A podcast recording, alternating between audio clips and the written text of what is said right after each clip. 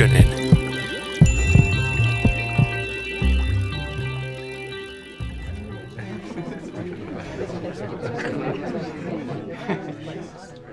On ihan havaittu neurologisissa tutkimuksissa, että kuvattu siis aivojen toimintaa ja katsottu sitä, että mitkä aivoalueet ovat aktiivisia ja mitkä eivät ole aktiivisia. Esimerkiksi silloin, kun ihminen on tämmöisessä lepotilassa, status quo, ei tee mitään, niin on havaittu, että tilanteissa, jotka ovat täysin epäsosiaalisia, ollaan yksin, levätään, niin ne aivoalueet, jotka liittyy sosiaalisen tiedon käsittelyyn, aktivoituu. Eli meillä on jonkinnäköinen jo tämmöinen niin kuin perusinhimillinen, voisiko tätä kutsua tarpeeksi tai luonteeksi tai piirteeksi, olla sosiaalisia jollakin tasolla, usein hyvin niin kuin tiedostamattomasti. Kertoo Itä-Suomen yliopiston innovaatiojohtamisen yliopistoopettaja ja sosiaalipsykologian väitöskirjatutkija Pasi Hirvonen.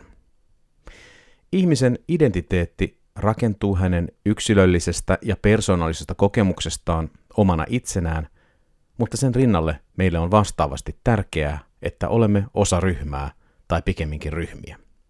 Koko inhimillinen kulttuuri perustuu siihen, että muodostamme ryhmiä, isompia ja pienempiä. Me olemme espoolaisia tai sastamalalaisia, tapparan tai kärppien kannattajia, sukua ja perhettä, koulutovereita, harrastekuuroja, asunto-osakeyhtiön vuosikokouksia ja kulmapöydän vakiojoukkoja. Ja ei suinkaan vähäisimpänä, olemme työyhteisöjä ja sen puitteissa erilaisissa rooleissa alaisia tai esimiehiä. Ryhmistä ja ryhmään kuulumisen merkityksistä rakentuu tämänkertaisen Tiedeykkösen kattaus. Minä olen Ville Talola. Tervetuloa kuulolle.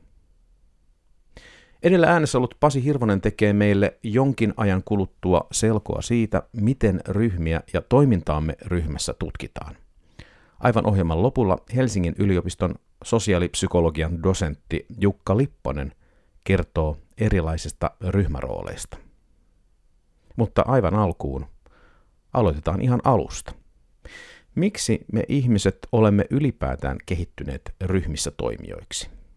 Tähän kysymykseen vastausta täytyy etsiä antropologian kentältä. Helsingin yliopiston biologisen antropologian dosentti Sonja Koski. Johtuuko se siitä, että me ihmiset olemme apinoita? Juurikin näin, että meidän, meidän ryhmäytyminen ja ryhmässä oleminen on hyvin, hyvin vanhaa perua. Et me ollaan oltu ryhmässä elävä sosiaalinen laji jo vähintäänkin niin kauan kuin apinoita on ollut olemassa. Että se äm, syvä sosiaalisuus, mikä luonnehtii ihmisyyttä, niin, niin se on ihan yhtä lailla läsnä lähes kaikissa muissa apinalajeissa, ihan muutamaa poikkeusta lukuun ottamatta. Miksi me olemme ryhmissä? Miksi apinat hakeutuvat porukkoihin? Oikeastaan voisi kysyä, että miksi ylipäätään eläimet on ryhmissä. Että kaikkia sosiaalisia eläimiä luonnehtii semmoinen perusekologinen juttu, että ryhmässä olemisesta on paljon etuja. Se suojaa paremmin pedoilta, koska monta silmäparia havaitsee sen pedon helpommin kuin yksi. Ja sitten ihan sellainen, jos ajatellaan vaikka, vaikka kalaparvia, niin ihan sellainen niin kuin diffuusiefekti, että, että sattuma osuu sinuun vähän pienemmällä todennäköisyydellä, jos siellä on muita ympärillä. Ja sitten äh, heti kun tulee käyttöön esimerkiksi pedoista varoittaminen, niin ne varoitussignaalit leviää hyvin porukassa. Ja sitten lauma tai ryhmä voi puolustaa omia resurssejaan, eli sitä elinaluetta, ruokaa, pesäpuita, näin niin kuin apinoiden ollessa kyseessä tehokkaammin jälleen kuin yksi. Eli siitä on paljon tämmöisiä niin kuin ihan perusekologisia hyötyjä. Miten tämmöistä oikeastaan tämmöistä ihmisen historiaa tai antropologiaa tässä kohdassa tutkitaan? Mistä me tiedämme, että ihmiset ovat olleet ryhmäeläimiä tai laumaeläimiä? Onko se sama asia, mutta, mutta miten, miten näihin päästään kiinni näihin muinaisiin asioihin? Sonja Koski. No Voitaisiin voitais ajatella tätä semmoisen niin todennäköisyyden kannalta, että jos meidän kaikki lähimmät sukulaiset ovat samalla tavoin eläviä kuin me nyt, niin se on aika todennäköistä, että tällaiset ratkaisumallit on ollut läpi meidän oman evoluutiohistoriamme myös olemassa. Et esimerkiksi voidaan katsoa ihan niin pienemmissäkin asioissa meidän lähimpiä sukulaislajeja, simpansseja ja bonoboja, että jos ne tekee jotain hirveän samalla tavalla kuin me, niin on aika todennäköistä, että sen käyttäytymismallin evoluutiohistoria menee sinne kuuden miljoonan vuoden taakse, joka meidän, jolloin meidän yhteinen kanta olento oli vielä olemassa. No tota, ryhmän ohella me haluamme kaikki olla individualistisesti ajattelevia yksilöitä. Missä vaiheessa tämmöinen individualismi sitten alkaa tulla tämän lajin historia? Jos ryhmästä on kovasti hyötyä, niin kuinka, kuinka tämä sitten tämä individualistinen pyrkimys luikertelee tähän paratiisiin? Haa, tuo onkin hieno kysymys. Tota, mä oon itse tutkinut persoonallisuutta, eli itse asiassa juurikin sitä individualismia. Ja, ja kyllä niin kuin muissakin apinalajeissa ne ovat ihan omia persooniaan. Et kyllä jokaisella yksilöllä on pikkusen oma tapansa tehdä asioita. Mutta tätä sitten leikkaa myös se, että me olemme, kuten monet muutkin sosiaaliset lajit, kulttuurisia organismeja. Eli vaikka meillä on se oma yksilöllisyys, niin meillä on myös hirveän voimakas tarve tehdä niin kuin muutkin tekevät. Ja tämä on meille ja muun muassa simpansseille yhteistä. Eli se sellainen, niin kuin me tehdään tässä porukassa asiat näin, tulee sieltä meidän apinajuurista myös. Opitaanko me jotakin individualismista katsomalla simpanssia, omasta individualismista? Toimiiko tämä vielä jotenkin tämä yhteys sillä, että me jotakin äm, primitiivistä voimme, voimme tämän individualismin tarpeesta havainnoida näiden läheisten serkkujemme kautta? No kyllä varmaan jossain määrin. On se, on se mun mielestä ihan kiinnostavaa niin kuin huomata esimerkiksi juuri simpansseista, että, että millaisia ne yksilölliset strategiat voi olla – että jotkut on luonteeltaan temperamenttisempia, aggressiivisempia tai, tai sosiaalisempia, että niitä löytyy hirveästi samanlaisia ulottuvuuksia kuin meidän persoonallisuusrakenteesta. Mutta millä tavoin se sitten vaikuttaa niihin tavallaan strategioihin, mitä me valitaan tehdä, niin niin se on oikeasti aika vaikea kysymys, että kun kuitenkin voitaisiin ehkä ajatella, että apinoilla se liikkumavara, tavallaan ne, ne viitekehykset, minkä sisällä sä voit olla individualisti, on ehkä jossain määrin pienempiä. Et, et ehkä ihmises, ihmisen sosiaalisuus sallii vähän enemmän sellaista. Mutta sitten toisaalta taas meidän sosiaalisuudessa on sellainen ulottuvuus, kulttuurisuutta, mitä ei simpansseilta löydy, ja se on se sellainen niin kuin ryhmätason normatiivisuus, että me myös arvioidaan toistemme individualistisia ratkaisuja paljon niin kuin tiukemmallakin silmällä kuin simpanssit. Kuulijoille tiedoksi tuon valtiotieteellisen tiedekunnan kahvihuoneen kahvikone, joka tuolla käy, että älkää käykö katsomassa turhaan keittiössä, että menikö siellä joku laite päälle. Se on täältä tuleva ääni, mutta jatketaan siitä huolimatta. Missä vaiheessa ihmislajille tuli sitten kyky elää toisen lauman kanssa yhdessä, että ryhmä, se ensimmäinen lauma on joku sellainen, jota, jonka puolesta toimitaan myös toista ryhmää vastaan tai kilpailen ehkä sen kanssa. Milloin tarkasteluun voidaan ottaa mukaan se, että ryhmät alkavat tehdä yhdessä jotakin? Tuo on ihan huikein mielenkiintoinen kysymys ja mulla ei ole mitään tarkkaa vuosilukua sulle, koska me voidaan niin kuin ajatella sitä monelta kantilta. Että jos me katsotaan metsästäjäkeräilijäyhteisöjä, niin sodankäynti on siellä suurin piirtein yhtä yleistä kuin simpansseilla. Et kyllä se semmoinen niin kuin, äh, me vastaan muut, sillä on pitkä evolutiivinen historia ihan sinne simpanssijuuriin asti. Mutta sitten taas toisaalta se toinen sukulaislaji, bonobo, joka on meillä ihan yhtä sukua kuin simpanssi, ne on paljon rauhallisempia otuksia. Ne aika usein, jos ne kohtaa ruokapuun lähellä toisen vieraan lauman, sen sijaan, että ne kävis kimppuun, mitä simpanssit tekee, ne on aivan lungisti. Antaa, varsinkin naaraat antaa poikastensa leikkiä keskenään niiden toisten vieraiden yksilöiden poikasten kanssa. Eikä ne, ei, ne, ne ei rupea tappelemaan. Et, et tavallaan ehkä meissä on nämä molemmat puolet. Mutta sitten niin kuin, kyllähän meille on tullut siihen sit se kerrostuma, tavallaan se, se semmoinen niin nimenomaan normatiivisuuden ja moraalin kautta sellainen kerrostuma, että, että me voidaan pyrkiä tekemään yhteistyötä myös niiden kanssa, joita me ei oikein tunneta, ja sitten sen arvioidaan olevan hyväksi. Niin, että se on hyvä asia, mihin, mitä me tavoitellaan. Tähän varmaan liittyy myös se, että kun kieli kehittyy, niin ihmisen abstraktin ajattelun valmiudet ovat sitten jotenkin toisella tasolla kuin simpansseilla tai bonoboilla, näin voisi kuvitella. Voisi joo, ja sitten tähän, tähän liittyy, tähän kietoutuu tosi monta semmoista kiinnostavaa asiaa, että missä vaiheessa ihmisestä tuli muutenkin paljon yhteistyökykyisempi ja haluisempi olento kuin meidän lähimmistä sukulaisista. Että, että meidän niin kuin, ihmisyyttä karakterisoi sellainen valtava yhteistyöllisyys. Me ollaan hirveän kivoja toisillemme. Niin se, mä luulen, että se, se on semmoinen tekijä, joka on sitten tavallaan päästänyt ihmislajin ihan laukalle, että me ollaan tosi erilaisia sit tässä suhteessa kuin muut apinat. Ryhmällä ei tarkoiteta määritelmällisesti mitä tahansa joukkoa, joka on samassa paikassa samaan aikaan. Vaikka ryhmän tarkempien määritelmien luku on lähes yhtä suuri kuin määrittelijöiden, yleisesti ryhmällä ymmärretään järjestäytynyttä joukkoa, joka jollakin tasolla esimerkiksi jakaa saman päämäärän ja jonka jäsenyydestä ollaan tietoisia vähintäänkin intuitiivisesti. Seuraavassa Itä-Suomen yliopiston innovaatiojohtamisen yliopistoopettaja ja sosiaalipsykologian väitöskirjatutkija Pasi Hirvonen selventää meille ryhmän määritelmiä ja ryhmätutkimuksen menetelmiä. Huomasin itse peilaavani jo haastattelun tekohetkellä kuulemaani ajatellen samaan aikaan omia työyhteisöjäni ja harrastuspiirejäni. Ja nyt en tokikaan halua, enkä voi neuvoa kuulijaa, miten ohjelmaa pitää kuunnella, mutta totean vain, että virtaava ja peilava ajattelu ei ainakaan ole tässä seuraavassa pahasta. Pasi Hirvonen. Ryhmän käsite on laaja, laaja käsite, ja voidaan oikeastaan määritellä siitä näkökulmasta, että mistä ollaan kiinnostuneita tutkimuksellisesti. Kulttuuritutkijat saattaisi puhua vaikka eteläsuomalaista ryhmänä tai tilastotieteilijät puhuu ryhmänä isommista joukoista tai kategorioista.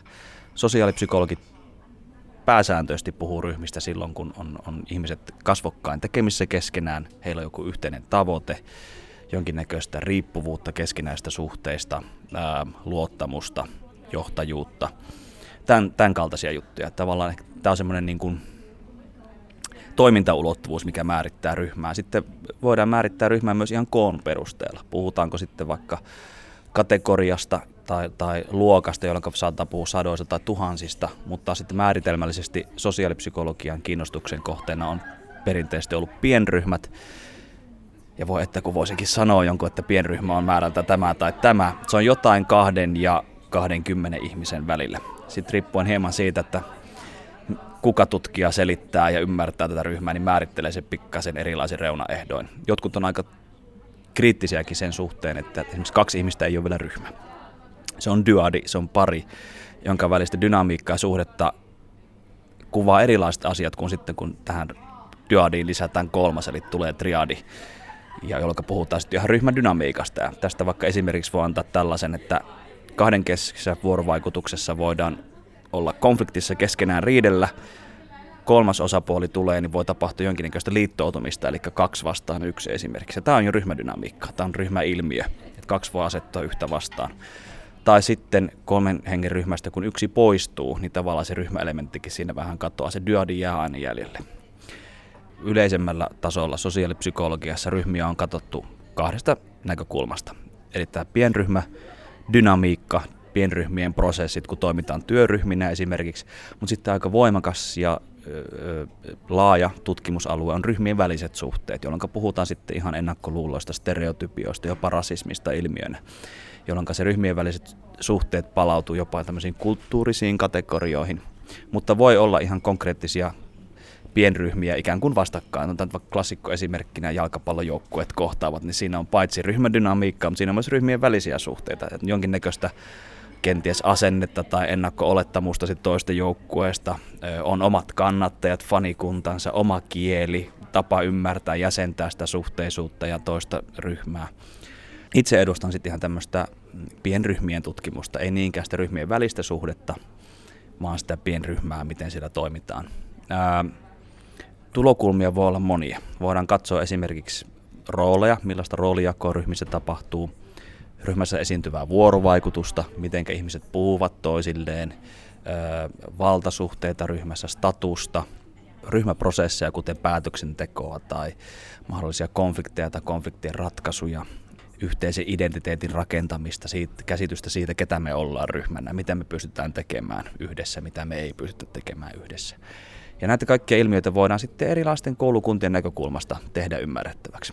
Ihan niin kuin ihmistäkin voidaan ymmärtää paitsi biologisena, lääketieteellisenä olentona, psykologisena olentona, kulttuurisena toimijana ja vielä mitä muuta.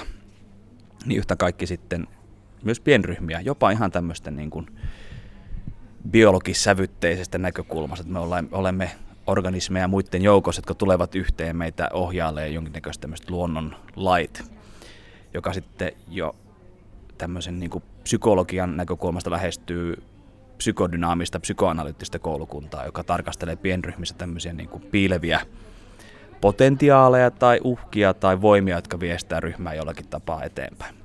Tälle ehkä semmoinen vastakkainen näkökulma on tämmöinen kognitiivinen äh, ihmisten ajattelu, motivaatio, päätöksentekoprosesseihin keskittyvä näkökulma, tämmöisiä klassisia sosiaalipsykologian kokeita tehty esimerkiksi 50-60-luvulla, äh, janakokeet, äh, missä paha aavistamattomat tutkittavat henkilöt pistettiin ryhmätilanteeseen ja heidän annettiin tehtäväksi arvioida jotain janaa ja sanoa, että onko jana A, B vai C janan kanssa yhden mittainen. No, tämä kokeeseen osallistuva ei tiennytkään, että kaikki muut oli sitten kokeenjohtajan kätyreitä tässä tilanteessa. Ja he systemaattisesti ensiksi antoivat oman mielipiteensä, selittivät, että joo, kyllä tämä jana on saman mittainen kuin tuo B-jana tuossa, vaikka selvästikään näin ei ollut. Ja sitten kaikki käytiin läpi ja sitten viimeisenä vastausvuoroon tulee tämä tutkittava henkilö, niin kyllähän mukautui tähän ryhmänormiin, eli tapaan, jokin tapaa, jokin asia ymmärtää niin kuin yhteisellä tavalla. Niin toisin sanoen siis sillä ryhmällä oli vaikutusta siihen, miten hän ainakin julkilausuu oman näkemyksen jossakin. Tämä on ehkä tämmöinen perinteinen esimerkki tämmöistä kognitiivista ryhmä, ryhmätutkimuksesta. Kuten kaiken tieteen tekemisen kanssa on, ryhmätutkimus on saanut jostakin alkukimmokkeen. Koska ja miksi ryhmien toiminnasta on kiinnostuttu? Onko taustalla työtehon mittaaminen, kulutuskäyttäytymisen arviointi vai konfliktit? Ratkaiseeko raha? Pasi Hirvonen Itä-Suomen yliopistosta. Katson tätä asiaa sosiaalipsykologian näkökulmasta, niin kuten muutkin yhteiskuntatieteet, niin sosiaalipsykologia tieteenalalla on aina ollut kytköksessä ympäröivää yhteiskuntaa. Toisin sanoen on jotain tutkimuksellisia tarpeita ollut selittää asioita tietyllä tavalla. Ryhmätutkimus on saanut alkunsa, no, tästä käydään edelleenkin vähän debattia, että milloin nyt virallisesti, tai mihin voidaan paikallista ryhmätutkimuksen alku, mutta sanotaan näin, että suuria vaikuttajia ovat olleet erityisesti niin kuin voimakas kaupungistuminen Yhdysvalloissa, teollistumisen jälkeinen aika sekä sitten maailman sodat on ihan herättänyt sellaisen, tai sodat yleensä, mutta erityisesti ensimmäinen ja toinen maailmansota, tarpeen hallita joukkoja tai ymmärtää, että miten saadaan paras suoritus irti yksilöstä vaikka paineen alla. Sama myöskin sitten uusissa työyhteisöissä, vaikkapa teollistumisen jälkeen, kuinka me saadaan yksilöistä mahdollisimman paljon irti tehdas- tai, tai tuotantooloissa sit ikään kuin tämmöisen tiimidynamiikan kautta järjestelemällä tiimi- tai ryhmäolosuhteet sellaiseksi, että saadaan paras tulos. Kyllä tällaisiin prosesseihin kytkeytyy ja viittasit tuossa tuohon, että onko raha ratkaissut tai, tai se tulos, niin kyllä tämä tuloksellisuus on sillä taustalla ollut.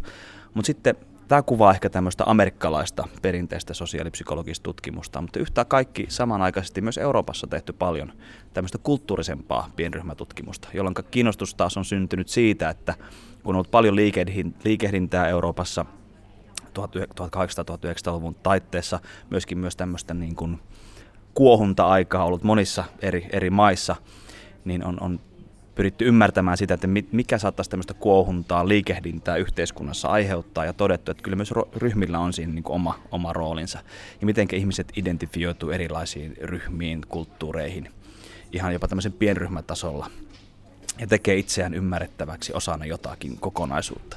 Niin tässä on ehkä vähän kaksi tämmöistä niin koulukuntaa rinnakkain toinen enemmän tämmöinen kulttuurista olosuhteista, muutoksista laajemmassa skaalassa kiinnostunut näkökulmaryhmiin, toinen taas tämmöinen hyvin praktinen, pragmaattinen nykyään aika voimakkaasti jo ymmärretään tietysti se, että kulttuurisella tekijöillä on myös vaikutus siihen tulokseen ja päinvastoin.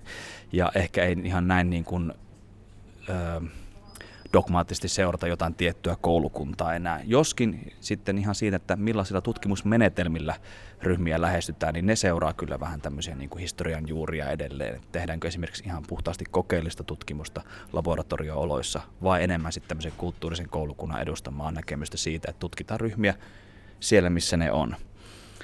Sosiaalipsykologi Rom Harre on 1970-luvulla todennut, että ihmisten pitäisi tutkia ikään kuin tämmöisenä inhimillisenä olentona, mikä kuulostaa vähän hassulta nyt tässä vaiheessa, mutta 70-luvulla vielä niin oli ihmistieteessä aika voimakas tämmöinen luonnontieteellinen orientaatio. Tutkittiin koeolosuhteissa ihmistä jopa tälle hieman manipuloide.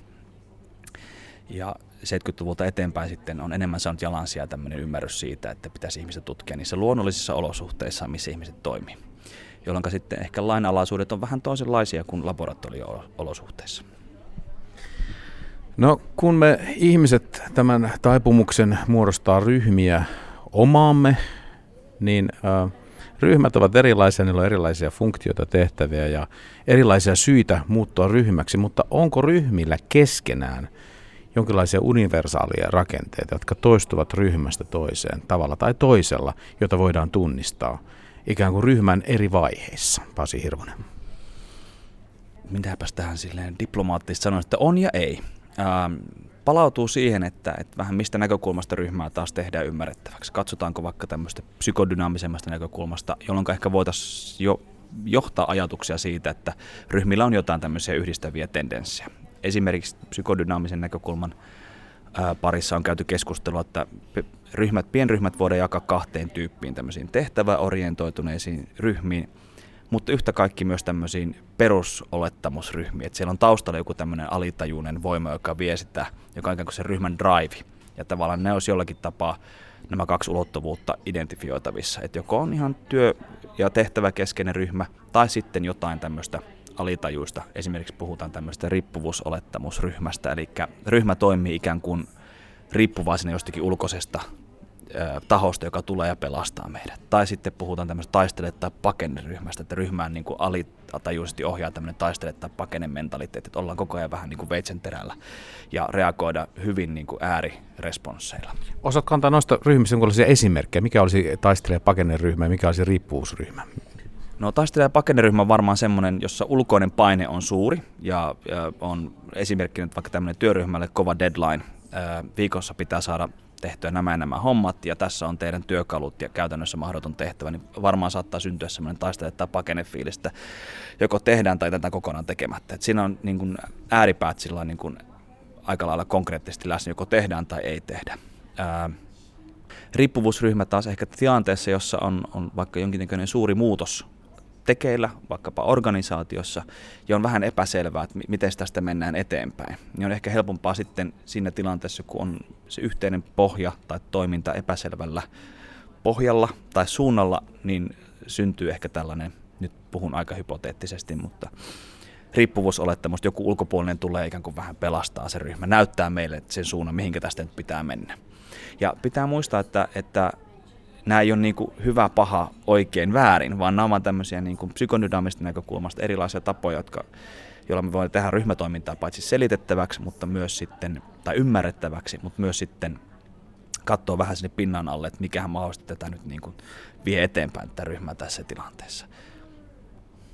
No ryhmän jotenkin siihen dynaamiseen toimintaan varmaan myös vaikuttaa se, että jos sen ryhmän toiminnalla on joku määritelty loppu, sen sijaan, että se on jonkinlainen prosessi. Miten se näkyy ryhmässä, jos tiedetään, että tämä päättyy, tai jos se on epäselvää, että päättyykö tämä tuolloin ja tuolloin. Pasi Hirvonen.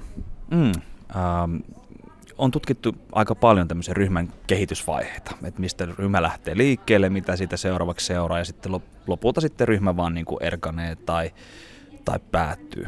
Ähm, puhutaan ihan tämmöisistä niin kuin aloitusvaihe, normin muodostumisvaihe, tai, tai taisteluvaihe, sitten suoritusvaihe ja lopulta sitten ää, erkaantumisvaihe.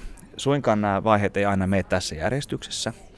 Ja aivan hyvin voi käydä niin, että joku näistä vaiheista jää välistä. Ja se ei suinkaan sitten tarkoita sitä, etteikö ryhmä pystyisi toimimaan.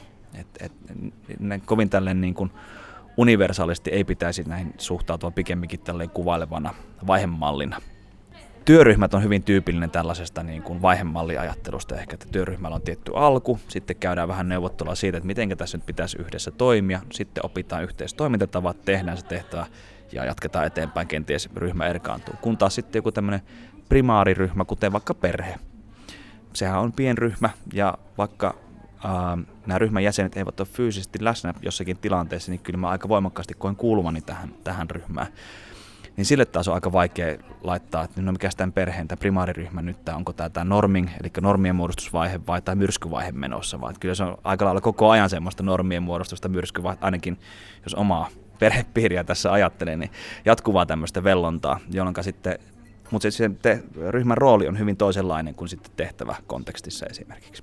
Niin ja siis ryhmäthän, kun ovat erilaisia, niin on mahdotonta, että jokainen ryhmä jotenkin replikoi ulos samat asiat, mutta jos katsotaan jollakin Gaussin käyrällä, niin sitten ilmeisesti puhutaan siten, että enimmässä osassa ryhmiä sitten esiintyy näitä vaiheita juuri tällä tavalla kuin mitä kuvasit Pasi Hirvonen, vai tulkitsenko väärin? Ei, kyllä, kyllä juuri näin. Ja sitten tietysti mistä tämä johtuu, niin siitä, että millaisia ryhmiä on tutkittu. Että tämähän tietysti pitää aina katsoa, että mitä on tutkittu, niin aika lailla on painottunut sitten just tämmöiseen työorientaatio- tai työryhmäanalyyseihin. Mutta sitten yleisemmällä tasolla, ää, jos nyt puhutaan vaikka niin kuin organisaatioiden kontekstissa tai työyhteisöjen kontekstissa, vaikka työryhmistä, niin on pysty kyllä ää, jollain tapaa rajaamaan tai haarukoimaan semmoisia keskeisimpiä teemoja ja piirteitä, jotka vaikka selittää sitä, että milloin ryhmä menestyy. Jos vaikka ryhmällä annetaan joku tehtävä, että on deadline viikon päästä ja ehdotuksen pitää olla silloin valmis ja siihen pitäisi huomioida nämä ja nämä, nämä asiat. Ja menestys nyt silloin olisi se, että se saadaan se ehdotus valmiiksi ja se olisi vielä hyvä. Tai tämän kaltaisessa ajattelutavassa on, on huomioitu tai katsottu sitä, että mitkä on niitä keskeisiä osatekijöitä siellä ryhmissä, jotka sitten edesauttaa sitä niin kuin sen tiimin tai ryhmän menestystä. Ja, ää, tutkimuksia on tehty valtavasti, hyvin erilaisilla otteilla, ihan havainnoimalla ryhmiä tai, tai kokeellisesti. Ja aika ristiriitaisiakin tuloksia löytynyt, mutta semmoisia päälinjoja on niin kuin systemaattisesti havaittu, että ne olisi tällaisia kuten selkeä työnjako ja selkeä roolijako ryhmässä ja selkeä tavoite, eli on niin kuin hyvin perusasioita, mutta sitten kun poimitaan tuolta metsästä muutamia puita ja katsotaan niitä ryhmiä, niin se, se ei olekaan ihan itsestään selvää, että kaikki ryhmän jäsenet jakaa sen yhteisesti jonkinnäköisen tavoitteet. On niin selkeästi mielessä, että joo, tämä on se meidän juttu. Sillä voi olla hyvinkin erilaisia käsityksiä siitä, mitä ryhmän, ryhmässä pitäisi tehdä. No tämä on yksi ulottuvuus. Toinen on tämmöinen jaettu, puhutaan kollektiivista identiteetistä tai ryhmäidentiteetistä, toisin sanoen käsityksestä siitä, että ketä me ollaan suhteessa vaikkapa muihin muihin ryhmiin tässä instituutiossa tai työyhteisössä tai muihin elämänryhmiin tai mihin hyvänsä. Ja mikä se mitä palautuu siihen ryhmän tehtävään myöskin. Keitä me ollaan, mitä meidän pitää tehdä.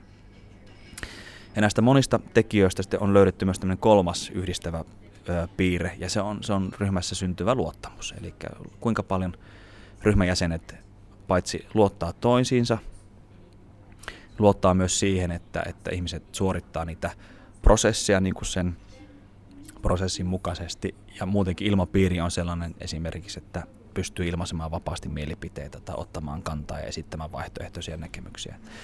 Ähm, hyvin usein todetaan, että luottamus on semmoinen avaintekijä, mutta sitten se, että mitä se luottamus lopulta on, niin se, se jää sitten vähän mystisemmäksi, että se on joko pistetty tosi pieniin osiin, puhutaan vaikka tämmöistä dispositionaalista luottamuksesta, eli henkilöön liittyvästä luottamuksesta, luotanko sinuun vai enkö luota sinuun.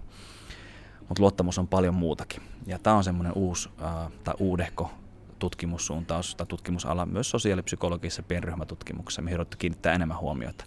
Mitä on esimerkiksi vuorovaikutuksen tasolla luottamus? Voidaanko sitä jotenkin tieteellisesti tutkia? Se on aika haastavaa, mutta sanoisin, että ei se mahdotonta ole.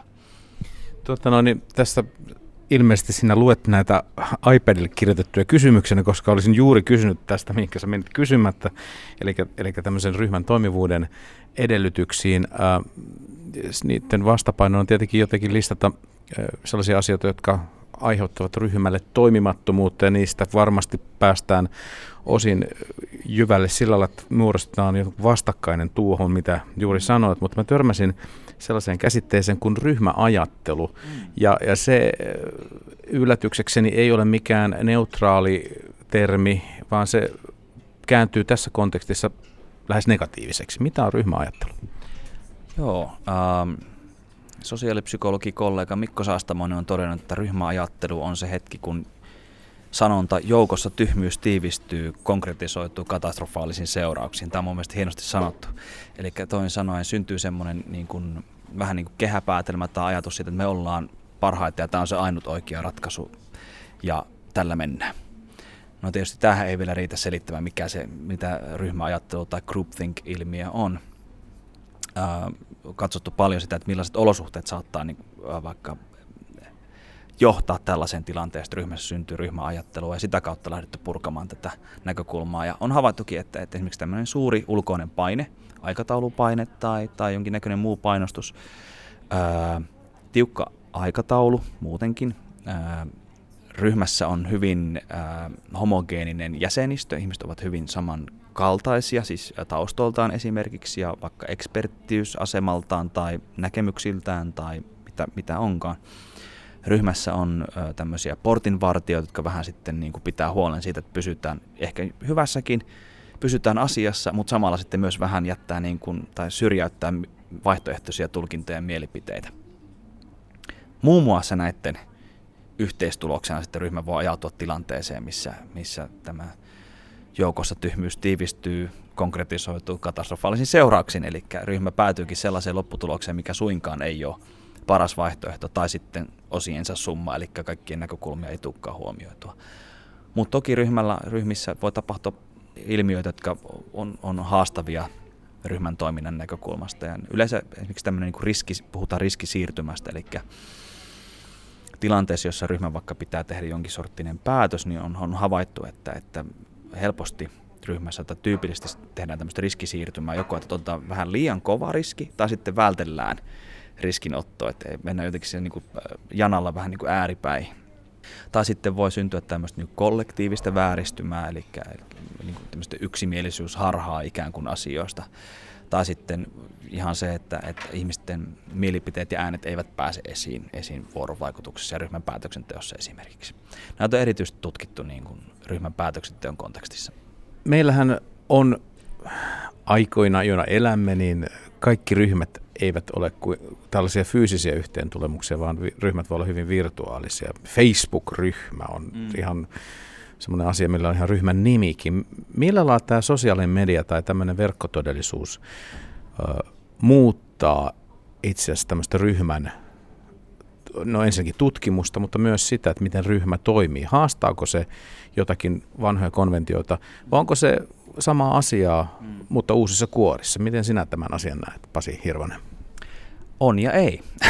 suottapi olla, että on, suottapi olla, että ei ole. Emme ole turhaan Kuopiossa tekemässä tätä haastattelua siis. Juu. Um, lähden liikkeelle sitten, että, että, että paljon näkyy samoja ilmiöitä, joita on jo aikaisemminkin tutkittu. Mainitsit tuossa Facebook-ryhmät. Ja on tutkittu esimerkiksi sitä, että miten Facebook-ryhmät tai se, miten esitän itseäni, esimerkiksi ihan kuvamuodossa, sosiaalisessa mediassa, niin on yhteydessä tämmöiseen identifikaation, yhteenkuulumisen tunteeseen, samastumiseen tai jollain tapaa tuoda esiin sitä, että mikä merkitys sillä ryhmällä mulle itselleni on. Ikään kuin se on mulle yksi osa mun identiteettiä. No, tämä on yksi näkökulma, jolloin voidaan tarkastella vaikka, että miksipä juuri tykkäsin tosta Facebook-ryhmästä ja se näkyy nyt siellä mun statuksessa, että tätä ja tätä seuraa. Mähän kerron jonkinnäköistä tarinaa itsestäni. Mä luon kuvaa siitä, mistä mä oon kiinnostunut, ja tässä on aivan niin kuin toissijasta se, että onko se ku, kuva, mitä mä luon, aitoa tai ei, koska sitä me ei oikein koskaan päästä katsomaan, että mikä nyt lopulta on sitä aitoa. Se on vain yksi itsensä esittämisen muoto, jonka toisaalta tämä teknologia meille mahdollistaa. No toinen ulottuvuus on sitten se, että miten tämmöiset niin kuin, ryhmät, jotka aikaisemmin vaikka fyysisesti ollut, vaikkapa esimerkiksi työryhmä keskenään tekemisissä, niin miten tämä teknologian välitteisyys sitten vaikuttaa siihen ryhmään dynamiikkaan tai ryhmän toimintaan. Tähänkin taas vastausta suottaapi vaikuttaa, suottaapi olla vaikuttamatta. Eli uh, on havaittu, että esimerkiksi sillä medialla, millä ollaan vuorovaikutuksessa, niin on, on vaikkapa tiedon välitykseen ja yhteisen ymmärryksen rakentumiseen liittyen aika suuri merkitys. Esimerkiksi se, että jos ei välttämättä nähdä kunnolla toisia, niin helposti syntyy väärinymmärryksiä. Ja näinkin yksinkertainen asia, jos tekniikka ei toimi, niin ryhmän on aika vaikea olla vuorovaikutuksessa, kun taas sitten on hyvin vaikea kuvitella tilanne, että jos ollaan kasvotusten, niin väline, eli puhe, kieli ei toimisi. Virtuaaliset ryhmät, jotka toimii teknologian välitteisesti, asettaa sitten myös haasteita esimerkiksi perinteisiin näkökulmiin ryhmän johtamisesta. Et, et, äh, ryhmän johtajan on aika vaikea pitää niin kuin lukua siitä, missä nyt mennään jos ei välttämättä ole kaikkien kanssa ihan kasvatusten koko ajan tekemisissä. Saatikka, jos me ollaan ainoastaan vain niin kirjoitetun sanan varassa, jolloin sitten myös se väärinymmärryksien mahdollisuus ää, saattaa, saattaa kasvaa ja tulkitaan sanoja ehkä eri tavoin ja eikä välttämättä ole sit sitä mahdollisuutta korjata sanomisia ainakaan niin nopeasti kuin kasvokkaassa vuorovaikutuksessa. Mutta siis positiivista myöskin ehdottomasti tässä on se, että se on mahdollistanut tosi paljon. Eli meillä on monia yrityksiä, jotka ovat monikansallisia, voidaan olla ympäri maailmaa tiiminä, vaikka fyysisesti ollaan aivan toisella puolella maapalloa, mutta siitä huolimatta on kokemus siitä, että hei, me ollaan tämä tiimi, joka tekee tätä hommaa yhdessä. Ja sitten myös tämmöisen niin kuin oman identiteetin näkökulmasta niin tämmöinen yhteenkuuluvuuden tunne, mikä myös on aika voimakas niin kuin ryhmään liittymisen te- teema. Jos on erillään kirjaimellisesti asuu vaikka kaukana perheestään tai, tai tuttavistaan, niin kyllä se teknologia ja se, sen kautta syntyvä ryhmä tukee myös sit sitä niin, ää, yhteenkuuluvuuden tunnetta. Ryhmän ja ryhmässä toimimisen yhteydessä puhutaan paljon ryhmärooleista. Googlaamalla löytyy aiheesta lukematon määrä osumia. Rooleja tyypitellään erilaisin attribuutein ja niitä niputetaan ryhmää tukeviin ja haittaaviin koreihin. Roolien moneudesta puhuminen tekee oikeastaan ilmeiseksi yhden ryhmiä yleisesti yhdistävän piirteen. Niissä on aina jonkinlainen hierarkia. Helsingin yliopiston sosiaalipsykologian dosentti Jukka Lipponen on tutkinut ryhmiä ja ryhmärooleja ryhmän johtajan roolin ja aseman kautta. Itse olen ollut kiinnostunut tästä oikeudenmukaisuuden kokemuksesta, joka on hyvin merkittävä osa tätä ryhmän jäsenyyttä. Eli toisin sanoen me olemme tutkimuksissamme käyttäneet sellaisia ryhmään kiinnittymisen malleja, jotka lyhyesti kerrottuna tarkoittavat suurin piirtein sitä, että jos pyritään hakemaan vastausta siihen kysymykseen, miksi esimerkiksi ryhmän jäsenelle on tärkeää, että ryhmän johtaja kohtelee, kohtelee oikeudenmukaisesti, niin se selittyy sillä, että tämä oikeudenmukainen kohtelu ryhmän jäsenelle viestittää siitä, että hän on arvostettu ryhmän jäsen ja että tämän tyyppisen ryhmän jäsenyydestä, jossa kohdellaan muita kaikkia oikeudenmukaisesti, tämän tällaisen ryhmän jäsenyydestä voi olla ylpeä. Ja sitten tämä ylpeyden tunne ja arvostuksen tunne johtaa siihen, että koemme voimakasta yhteenkuuluvuuden tunnetta ryhmän, ryhmän kanssa ja muiden jäsenten kanssa, ja tästä taas seuraa sitten yhteistyötä ja muiden auttamista ja niin edelleen. Eli kun joku kysyy minulta ryhmän rooleista, niin ää, itse ajattelen sitä yleensä tämän johtajaroolin ja sitten ää, jonkinlaisen ryhmän jäsenen johtajalta saadun kohtelun kautta. En ehkä puhu, en, en ole itse myöskään tutkinut tämmöisiä erityyppisiä yksittäisiä ryhmärooleja, joita toki on niin kuin tutkittu paljon, mutta myös populaarikirjallisuudessa varmaan tyypitelty sitäkin enemmän ja monille näistä tyypityksistä ei välttämättä sitten akateemisesta tutkimuksesta löydy kovin kattavaa tukea, mutta toki ne toimivat hyvin jossakin työnohjaus- tai harjoitustehtävissä tai muissa, jossa pitää sitten nimetä vaikka kriitikkoa ja kyseenalaista ja, ja, ja, ja, aikataulutta ja muita tämän tyyppisiä, jotka toimivat ihan hyvin tällaisina niin kuin käytännön harjoitteina, jossa sinänsä ei ole mitään vikaa, mutta että Olisiko niin, että yksittäiset ihmiset aina ovat samanlaisessa roolissa riippumatta siitä, missä ryhmässä he toimivat, niin tähän en itse jaksa oikein uskoa, koska roolimme eri ryhmissä vaihtelevat suurestikin. Tuo mielenkiintoinen kysymys, tämä oikeudenmukaisuus ja johtavan, johtajan oikeudenmukaisuus. Se ei varmaankaan ole ihan suora synonyymi siihen, että jokaiselle ryhmän jäsenelle taataan jotenkin täsmälleen identtiset oikeudet ja velvollisuudet? Ei. Itse asiassa se, mitä me pistämme tämän oikeudenmukaisuuden käsitteen alle, tarkoittaa ennen, ennen muuta ryhmän jäsenen kokemusta siitä, että nämä ryhmässä käytössä olevat päätöksenteko ja päätöksentekojärjestelmät ja ja toiminta, että nämä, nämä menettelytavat ovat oikeudenmukaisia. Eli toisin sanoen, että ryhmän jäseniä kohdellaan tilanteesta toiseen eh, samoilla kriteereillä ja että epäonnistuneita päätöksiä on mahdollista kyseenalaistaa ja että kaikilla on mahdollisuus sanoa mielipiteensä tärkeissä asioissa. Ei suinkaan niin, että kaikilla on mahdollisuus vaikuttaa niihin tärkeisiin asioihin, vaan että on mahdollisuus lausua mielipiteensä. Ja tällä yleensä viitataan, viitataan menettelytapojen oikeudenmukaisuuden kokemukseen, joka tämä kokemushan on tietysti aina eri asia kuin se, mitä jotenkin moraalifilosofian mielessä näkemyksen mukaan olisi objektiivisesti oikein tai väärin. Eli kyse on ryhmän jäsenten subjektiivisista kokemuksista, mutta ne ovat sinänsä jo hyvin tärkeitä. Ryhmän toimivuuden kannalta on, on varmaan olemassa erilaisia teorioita, että minkälainen ryhmän kokoonpano tulee olla, minkälaisia persoonallisuuspiirteitä ihmisillä olisi hyvä olla siinä, kuinka yhtenäinen ryhmä, ryhmän tulisi olla jotenkin osaamisroolinsa kautta, eli puhutaan ryhmän diversiteetistä ja homogeenisyydestä. Miten se nyt sitten on, Jukka Lipponen? Tämä on tutkimusalo, joka on, jota on viimeisen 40 vuoden aikana tutkittu hyvin paljon. Pienryhmätutkimusta ryhmän diversiteetistä on todellakin tehty – tehty tota paljon ja ää, leimaa, leimallista sille tutkimukselle ja ennen kaikkea tutkimustuloksille on se, että tutkimustulokset ovat erittäin ristiriitaisia. Ja on itse asiassa, ja sitten samalla, samalla esitetään voimakkaita väitteitä siitä, että, että tämmöiset monimuotoiset ryhmät olisivat hyviä ja tehokkaita ja toisaalta sitten Jotkut vastustavat moninaisuutta pitää, pitävät ryhmien, ryhmien monimuotoisuutta kaiken, kaiken pahan alkuna ja juurena.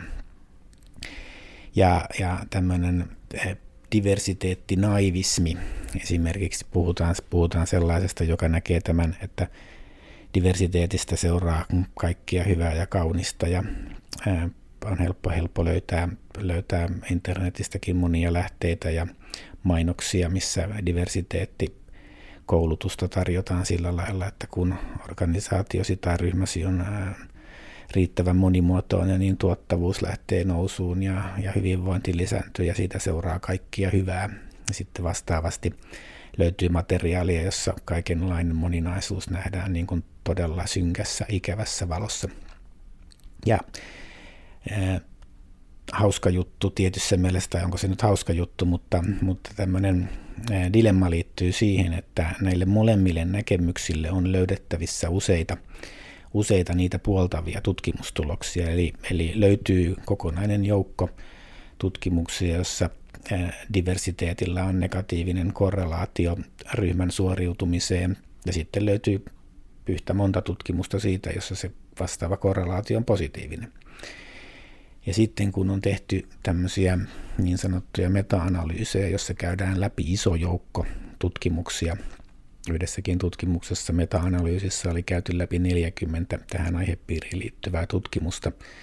Ja lopputuloksena oli se, että diversiteetin ja ryhmän suoriutumisen välinen korrelaatio oli ihan puhdas nolla. Eli toisin sanoen mitään suoraa yhteyttä puoleen ja toiseen ei ole – ja tämän jälkeen sitten on ruvettu tutkimaan sitä, että minkälaisilla edellytyksillä tämä monimuotoisuus johtaa hyviin seurauksiin ja milloin minkälaisissa edellytyksissä taas sitten tulee ilmi niitä negatiivisia seurauksia.